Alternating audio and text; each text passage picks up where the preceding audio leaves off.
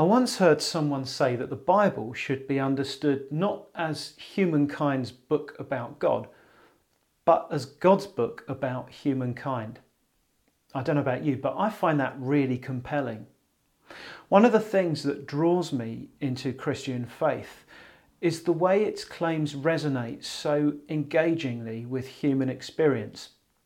I find that the more deeply we probe into the Bible as a whole and the teaching of Jesus in particular, the more we discover about the reality of what it is to be human.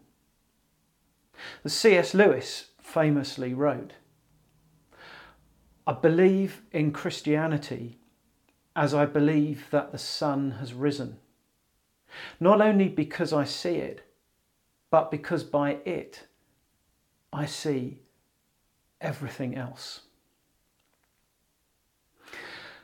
Over these last few weeks, we've been looking at the seven I am sayings of Jesus. And in this last one, Jesus says, I am the vine.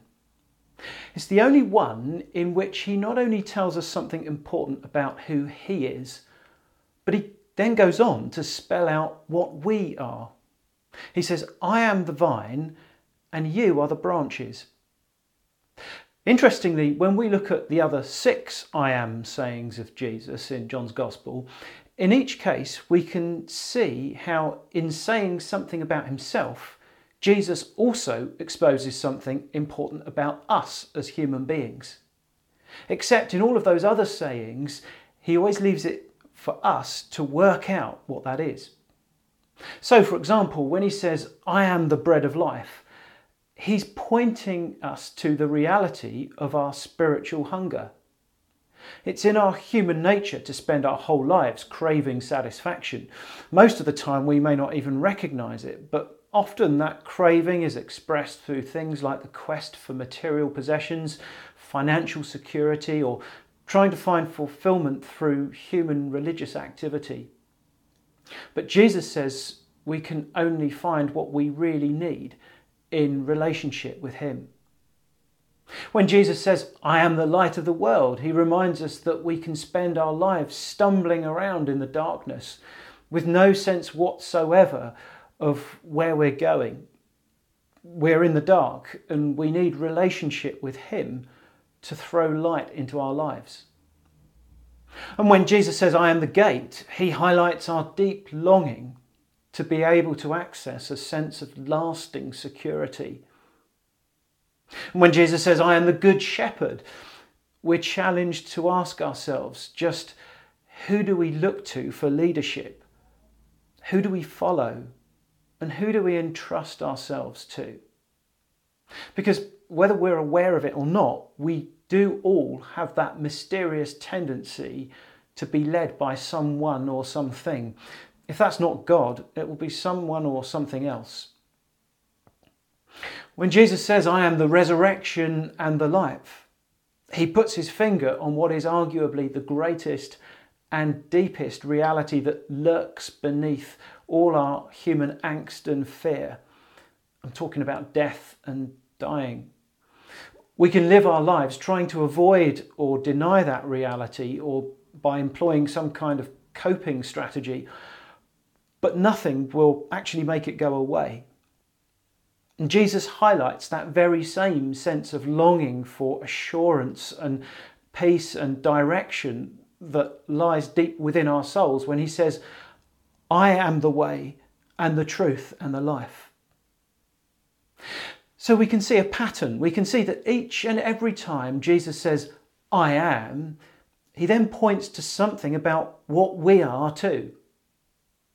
But when he says, I am the vine, it's the only occasion on which he actually spells that out explicitly, what it means for us. He says, I am the vine, and you are the branches. It reminds us that first and last in Christ, God tells us that faith is all about relationship with Him.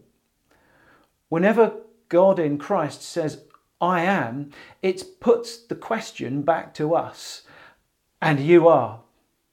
I'm reminded of the story in Mark chapter 8 when Jesus is talking with his disciples at Caesarea Philippi as various rumours and theories about his identity are bubbling to the surface. He makes it personal and he puts it to his disciples. But what about you? Who do you say I am? You see, faith comes down to how we respond to that question. When we make a statement about who we believe Jesus is, then we make a statement about ourselves, about who we trust, and about what we're choosing to live for. Think about that. Now, let's just take a few moments to ponder specifically on the imagery that Jesus presents us with when he says, I am the vine and you are the branches. I just happen to have here uh, a branch. It's not from a vine. I don't uh, have in uh, a vineyard in the back garden of our manse, but that's okay. The imagery still works. Think for a moment what would happen to this if I just held it like this for a few months or weeks or days or even just a few hours? Now, don't worry, I'm not actually going to do that. It would make for spectacularly long and not very interesting video. But what would happen if, having been separated from the plant of which this was a part, this branch was just held in the air? Would it bear any fruit?